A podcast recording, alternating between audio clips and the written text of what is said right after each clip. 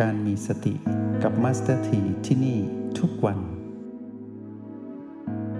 ทีนี้เราจะมองปัญญาในเรื่องราวที่พระพุทธองค์สอนนะ จะมีสามปัญญาที่เป็นแหล่งที่ทำให้เกิดความรอบรู้ เกิดความรู้แจ้งในฝั่งของทางโลกด้วยและฝั่งของทางธรรม ปัญญาแรกเรียกว่าปัญญาที่เราได้จากการเรียนรู้ เรียนรู้นี้หรือศึกษาเนี่ย เรียนรู้ศึกษาได้มาจากการฟังการอ่านการสนทนาจากผู้รู้ ตรงนี้พวกเราทุกคนได้เรียนรู้ต้องอาศัยสมองเข้ามาเกี่ยวข้องด้วย บางคนต้องใช้วิธีจดบันทึก บางคนต้องอาศัยการวิเคราะห์วิจัย การเรียนรู้ความรู้เหล่านี้ ไม่ว่าจะเป็นเรื่องราวอย่างไร ที่เราสนใจนั้นเราก็ได้เรียนรู้มาแล้วนะ หลังจากนั้นเมื่อเราได้ตัวปัญญาตัวนี้เกิดขึ้น จากการที่เราศึกษาในสิ่งที่เราสนใจ เราก็มีความรู้จริง ๆ นะ บางคนรู้เรื่องการดำรงชีวิตทำมาหากินนะผ่านการศึกษาที่เรียนรู้มา ทั้งชีวิตก็มีก็เชี่ยวชาญจริง ๆ แต่ตรงนั้นเป็นเรื่องของโลกียสุขอยู่นะ ต่อมาเราเริ่มที่จะนำสิ่งที่ศึกษาเหล่านั้นนะมาใกล้ครวนพิจารณา เราก็มองเห็นว่า เอาละเราได้ศึกษาดีแล้ว เราคิดว่าตรงนี้ละใช่แล้วละ่ะชีวิตที่ใช่ แล้วเราก็ได้ทุ่มเทอยู่กับการดำรงชีวิตทางโลกิยสุขในช่วงเวลาหนึ่ง จนถึงกับว่า เอ๊ะทำไมไม่สุขทางใจเสียทีทำไมสุขแต่กาย แล้วกายก็เริ่มไม่ค่อยสุขจริง ๆ แล้วแหละเพราะเริ่มเสื่อมสุด เราก็ย้อนกลับไปดูว่าใครหนอที่สอนให้เราได้มีความสุขทางใจจริง ๆ เราก็เริ่มกลับไปย้อนดูศึกษาเรียนรู้ใหม่ ก็เป็นการเรียนรู้ความรู้ของผู้ที่ประเสริฐที่สุดที่เรายกย่องแล้วไม่มีมนทินเลย ก็คือความรู้ของพระพุทธเจ้า เราก็เลยศึกษาความรู้ทางธรรมขึ้นมาอีกละตะกี้เบียดเบนเข็มมาที่ความรู้ทางโลก ก็ใช้สูตรเดียวกันก็คือศึกษาแล้วก็มาใคร่ควรพิจารณา เราเรียนจบแล้วนะ แต่ไม่สุข ไม่สุขในการเป็นจิตผู้มาของกายนี้ไม่พอไม่สุข ลุ่มลุ่มดอนดอนร้อนร้อนหนาวหนาวอยู่ เดี๋ยวดีเดี๋ยวร้ายอยู่ ต่อมาเราก็รู้ว่า หรือว่าความสุขทางใจอยู่ในทางธรรม เราก็เลยเดินทางไปเข้าเฝ้าพระพุทธเจ้า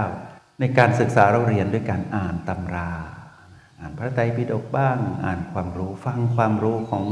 บรมครูต่างๆ หรือว่าพ่อแม่ครูบาอาจารย์ที่เราสนใจ เราก็เริ่มอินเข้าไปละเริ่มทราบซึ้งแล้วบอกว่า โอ้ทางนี้ได้ความสุขจริง ๆ แต่สุขแป๊บเดียวเอง เพราะว่ายังเป็นความรู้ของผู้อื่น แต่เราก็เริ่มรู้แล้วว่า ตรงนี้แหละใช่เราจึงนำมาเข้าสู่กระบวนการใคร่ควรพิจารณา จากความรู้ที่เราได้รับจากการอ่านการศึกษาทางธรรมหลังจากนั้นเราก็เริ่มมองเห็นว่า ต้องเอาจริงสักทีแหละ เพราะว่าเราเนี่ยเหนื่อยมานานละ ไม่สุขใจสักทีเราต้องลงมือทำตอนที่ลงมือทำหลังจากที่เราเรียนรู้ทางโลกจนอิ่มละ แล้วเราเบนเข็มไปเรียนรู้ทางธรรมขึ้นมา ใช้สูตรเดียวกันก็คือ ศึกษาเราเรียน แล้วใคร่ควรพิจารณาได้ปัญญามาสองระดับแล้วตอนนี้เข้าสู่การลงมือทำการลงมือทำนี้เป็นการรู้ภายในทำให้เราเอาสิ่งที่เราคิดว่าใช่ตรงนั้นแหละ ที่เป็นความรู้ของบรมครูคือพระพุทธเจ้า แล้วก็ความรู้ของพ่อแม่ครูบาอาจารย์ที่สอนสั่งเราเพื่อนสนิทมิตรสหายที่ชี้แนะเรา เราก็เลยลงมือทำนำความรู้เหล่านั้นมาปฏิบัติ จึงเกิดคำว่าปฏิบัติธรรมขึ้นมา การปฏิบัติตรงนี้เป็นการปฏิบัติที่เราเลือกทางเดิน พวกเราหากเลือกผิดก็จะเนิ่นช้าอยู่นะ ว่าจะเดินทางธรรมจะเริ่มต้นยังไง ถ้าเรายังเลือกผิดอยู่ เราก็จะไม่พบความสุขใจจริง ๆ นะ สุขภาพจิตก็ยังไม่ดีหรอกปฏิบัติไปเครียดไป เคร่งเกินไปก็เครียดเกินไปย่อนเกินไปก็ไปตามนั้น ไม่สำเร็จ จนวันหนึ่ง พวกเราได้ยินคำว่าทางไซเอกหรือสติปัฏฐานสี่พวกเราก็จะรู้ว่าอ่าทางนี้แหละ เราก็เลยเดินบนทางสายเอกด้วยการลงมือปฏิบัติ เรียนรู้ความรู้ของพระพุทธเจ้าไปก่อน เรื่องสติปัฏฐานสี่หลังจากนั้น มาดูซิว่าสติปัฏฐานสี่เราทำได้ไหมเป็นไปได้หรือเปล่า มีเหตุมีผลไหมเราตอบได้ว่าโอ้มีเหตุมีผลเราจึงลงมือทำศึกษาเข้าไปในกาย ศึกษาเข้าไปในเวทนา ศึกษาเข้าไปในจิต ศึกษาเข้าไปในธรรม แล้วพบคำหนึ่งว่าทำทั้งหลายไม่ควรถือมั่นเอาละ ปัญญาตรงนี้เริ่มยกระดับสูงขึ้นเรื่อยๆ เอ๊ะศึกษาทางโลกทำไมเราเรียนไม่จบสักทีต้องยึดติด เราต้องเก่งเราต้องเก่งเราต้องเก่ง พอปลดเกษียณหรือว่าหมดเวลาที่จะทำงานหรือหมดแรง ที่เก่งมานั้นนะไม่เก่งเลย เพราะว่าไม่มีความสุขทางใจ จนกระทั่งมาเรียนรู้ทางธรรมเราก็พบว่า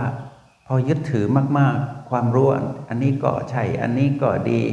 ก็เริ่มรวบรวมไว้เป็นความรู้ของตนเองเริ่มหนักละสิคราวนี้ศึกษาอะไรก็ตื่นเต้นไปหมดเลย แต่พอถึงบทที่ถูกกระทบขึ้นมา เกิดอารมณ์เสียขึ้นมาโลภโกรธและหลงผิดเกิดขึ้นเมื่อใดเอ๊ะทำไมเราเรียนรู้ทางธรรมทำไมเราอารมณ์เสียอยู่ เริ่มพลิกตำราไม่ทัน เริ่มสนใจแล้วว่ามีวิธีไหนอีก ก็เดินบนทางสายเอกเหมือนเดิมนี่แหละ ก็เริ่มมองเห็น ธรรมชาติสามประการของความรู้ที่ตนเองเรียน ในกายในเวทนาในจิตในธรรม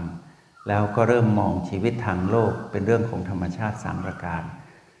เริ่มเข้าถึงการปล่อยวางมากขึ้น เพราะว่าเห็นการเกิดดับของสิ่งที่เราเกี่ยวข้องแม้กระทั่งความจริงคือธรรม ที่เราคิดว่าดีแล้ว เราก็ถือมั่นไม่ได้จำจำได้ แต่ต้องปล่อยวางความจำเมื่อถึงเวลาต้องปล่อยวางความจำ คิดได้คิดใครควรได้ แต่เมื่อจะมีสุขจริง ๆ ต้องปล่อยวางความคิดนั้น ใครควรนั้นก็ต้องปล่อยวาง พอถึงจุดที่เราเริ่มเห็นว่าทำทั้งหลาย ไม่ควรถือมั่นทำใด ๆ ก็อยู่ในกฎของความไม่คงอยู่ทวรความไม่สมบูรณ์และบังคับไม่ได้ เริ่มเห็นอนิจจังทุกขังอนัตตาขึ้นมาเอาละสิ ตรงนี้ต่างหากที่จะทำให้เราพบกับความสุขจริง ๆ พวกเราที่เรียนรู้ผ่านโปรแกรม MRP เข้าไปหาความจริงในสติปัฏฐาน พวกเราจะพบด้วยตนเองว่า เราสุขเย็นและสุขสว่างบ่อยขึ้นสังเกตไหม แม้นจะเป็นช่วงเวลาสั้น ๆ ในระหว่างวันที่เราเห็นความเกิดดับที่เกิดขึ้น เหมือนพวกเราที่กำลังสัมผัสการเกิดดับของจุดปัจจุบันที่เราเลือกอยู่นี้ เราจะพบว่าตรงนี้เป็นสัญญลักษณ์หรือเป็นเครื่องหมายเห็น ตนเองว่าเริ่มปล่อยวางเป็นคือเราเห็นการเกิดดับของดี เราเห็นการเกิดดับของพลังจิตตนเอง เราถือมั่นไม่ได้จริง ๆ นะว่าบีน่ะเป็นของเรา พลังจิตนี้เป็นของเรา ทั้งๆทที่เรานะเป็นคนปล่อยออกมาแท้ๆแต่ไม่ใช่ของเราตะเกียใช่แป๊บเดียวเป็นอดีตก็ไม่ใช่แล้ว แล้วตะเกียเราไปยึดถืออีกก็ไม่ได้แล้ว เพราะเป็นอดีตไปแล้ว อดีตเยอะมาก เราจะถืออดีตก็ไม่ได้ เราพอถึงจุดปัจจุบันกำลังจะสัมผัสจุดปัจจุบันกำลังจะถือว่าปัจจุบันนี้ดีก็ไม่ได้อีก เพราะว่าปัจจุบันนั้นเกิดดับรวดเร็วในระดับขณะจิต ก็ต้องปล่อยอีก เมื่อแตะปล่อยแตะปล่อย ก็เลยเริ่มเห็นว่าทำทั้งหลายที่จะเกิดขึ้นในอนาคต ก็ต้องเป็นแบบนี้แหละ ก็เลยเป็นผู้ที่อยู่กับปัจจุบันอยู่ตลอดเวลา ตอนนี้ยกระดับจิตสู่ปัญญาที่เป็นโลกุตละขึ้นมาเรื่อย ๆ แล้วนะ แล้วเริ่มมองปัญญาที่เป็นโลกิยะที่ตัวเองนั้นมีประสบการณ์ในการก่อนนั่นนะเริ่มเบาบางในความถือมั่นลงเบาขึ้นละ ชีวิตที่เบาขึ้นปล่อยวางมากขึ้น เป็นชีวิตที่ว่างโปร่งโล่งสบาย รู้สึกผ่อนคลายในการใช้ชีวิต อารมณ์เสียน้อยลง เป็นตัววัดผลนะ โลภโกรธและหลงผิดน้อยลง ก็แปลว่า เดินมาสู่ปัญญาโลกุตระได้มากขึ้น ตัวปัญญาตัวที่เราใช้ในการยกระดับขึ้นสู่ตัวปัญญาที่สามเรียกว่านำความรู้ทั้งหมดมาอบรมตนในขณะจิตเดียว ในขณะจิตนั้น ในปัจจุบันขณะนั้น นั่นคือตัวปัญญาที่ควรยกย่องสรรเสริญและเป็นผู้รู้ทั้งหลายก็ทำกัน แล้วเข้าถึงตัวปัญญาตัวนี้ ถ้าพูดเป็นภาษาธรรมบาลีก็จะบอกว่าตัวปัญญาแรก เป็นเรื่องของการเรียนรู้ศึกษาเนี่ยเรียกว่าสุตมยปัญญา ปัญญานี้เกิดแน่นอน ใครที่ศึกษาได้ถูกต้องก็มีปัญญารอบรู้ในเรื่องนั้น หลังจากนั้นก็จะเกิดตัวปัญญาถัดมาที่ยกระดับขึ้นมาอีกก็คือจินตามยปัญญา ก็นำมาใคร่ควรพิจารณาใช่ละใช่ละเป็นความรู้ที่ถูกต้องก็รอบรู้มากขึ้น แต่ถึงจุดนี้พลิกตำราไม่ทันอารมณ์เสียก็เลยต้องมาฝึกต่อ ตัวปัญญาระดับที่สามยกระดับขึ้นมาอีกก็คือ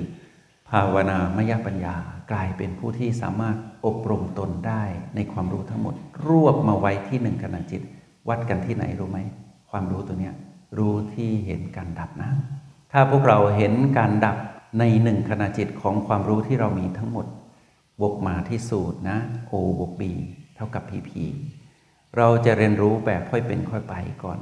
ตัวปัญญาระดับที่สามเนี่ยระดับสูงสุดเนี่ยเราต้องเห็น PP ดับก่อน ปล่อยวางความถือมั่นใน PP ดีไหม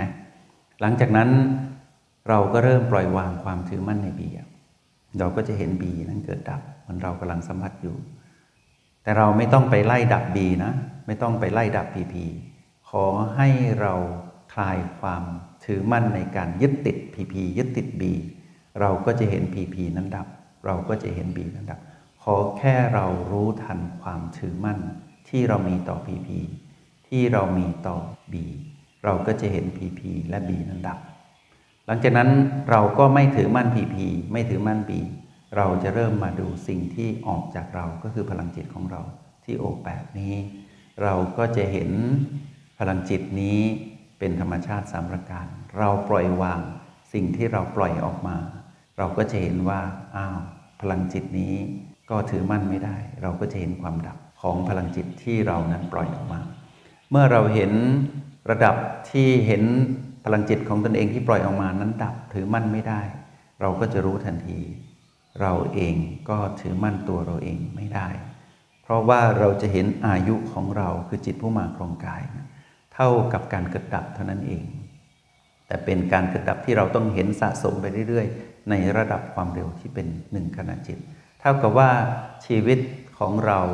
ที่ได้มาครองกายนี้ มีอายุสั้นเท่ากับหนึ่งขณะจิต แต่เดชะบุญไงกายอะเขายังให้เราครองอยู่ อาจจะต้องครองไปด้วยกันจนถึงกายอายุหนึ่งร้อยปี เราจึงมีโอกาสได้เรียนรู้ การเกิดดับของอายุของกาย ผ่านลมหายใจ ผ่านพีพีที่เกิดกับกาย ผ่านเรื่องราวดี ๆ ที่เรามาอยู่กับกาย เราก็จะเห็นว่า การเรียนรู้ว่ากายที่เรามาครองนี้มีการเกิดดับไปเรื่อยๆ จนถึงดับดับจริง ๆ ของกายคือ วันที่กายนี้ต้องตาย เราจะได้รู้ความจริงด้วยตัวปัญญาที่เราสะสมมาจนถึงอนาคตซึ่งไม่รู้จะเกิดขึ้นเมื่อไหร่ แต่มาสเตอร์ทีก็อยากให้พวกเราอายุกายได้อยู่กับกายที่มีอายุ ขออวยพรให้พวกเรามีกายที่มีอายุถึง 100 120 ก็ได้นะ เรียนรู้ไปจนจบ แล้วค่อยลากายตอนนั้นก็ยังไม่สายเกินไป แต่ตอนนี้บอกกับกายนะว่า ช่วยหายใจไปเรื่อย ๆ ก่อนนะ ฉันยังไม่เก่งนี่ฉันยังไม่เห็นลมดับเลย ฉันยังไม่เห็นพีพีดับเลย แล้วฉันจะเห็นตัวเองดับไหมเนี่ย อันนั้นนะ่ะก็คุยกับกายดีๆ ประคองกายประคองตนให้อยู่กับกาย จนกระทั่งถึงลมหายใจสุดท้ายของกาย ตอนนั้นไปวัดผลอีกทีหนึ่งว่า ว่าที่เราฝึกมาตลอดนั้นใช้ได้ผลจริงหรือเปล่า ตรงนี้เรียกปัญญา ปัญญาที่ระดับภาวนา ปัญญาที่ยกระดับขึ้นสู่จุดที่สูงสุดตรงนี้เรียกอีกอย่างหนึ่งว่า วิปัสนาปัญญา หรือวิปัสสนาญาณคือการเห็นธรรมชาติสามประการ ธรรมชาติสามประการนี้เรียกในโปรแกรม MRP แต่ถ้ายกระดับขึ้นสู่สติปัฏฐานจะถูกเรียกว่า ไตรลักษณ์นะอนิจจังทุกขังอนัตตา ไตรลักษณ์ เป็นความรู้ที่พระพุทธองค์ตรัสเป็นปัญญาสูงสุดก็คือวิปัสสนาญาณตรงนั้นไปเรียนรู้ให้ได้ แต่ก่อนหน้านี้มาเรียนรู้แบบโปรแกรม MRP ก่อน ย่อลงเหลือคำว่า ธรรมชาติสามประการ ธรรมชาติสามประการไตรลักษณ์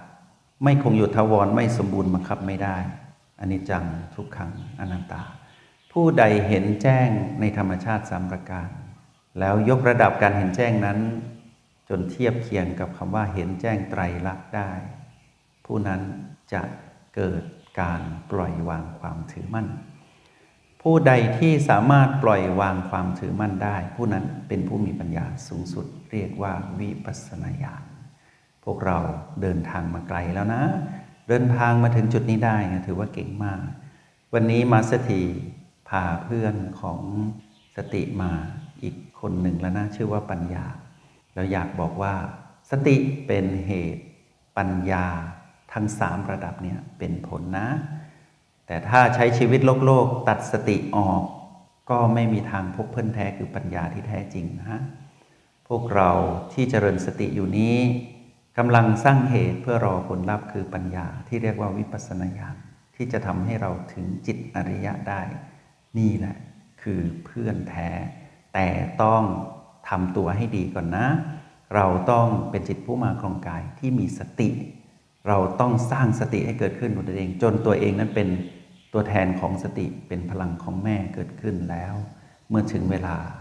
ปัญญานี้ก็จะมาเป็นเพื่อนสนิทเป็นมิตรสหายที่เป็นเพื่อนตายกับเราสามคู่แล้วนะ สติสัมปชัญญะ สติสมาธิ สติปัญญา พรุ่งนี้เราจะมาเรียนรู้ ไฮไลท์ จุดสำคัญอีกตอนหนึ่ง สติกับพลังจิตจะเป็นเช่นไร จงใช้ชีวิตอย่างมีสติทุกที่ทุกเวลา แล้วพบกันไหม ในห้องเรียน MRP กับมาสเตอร์ที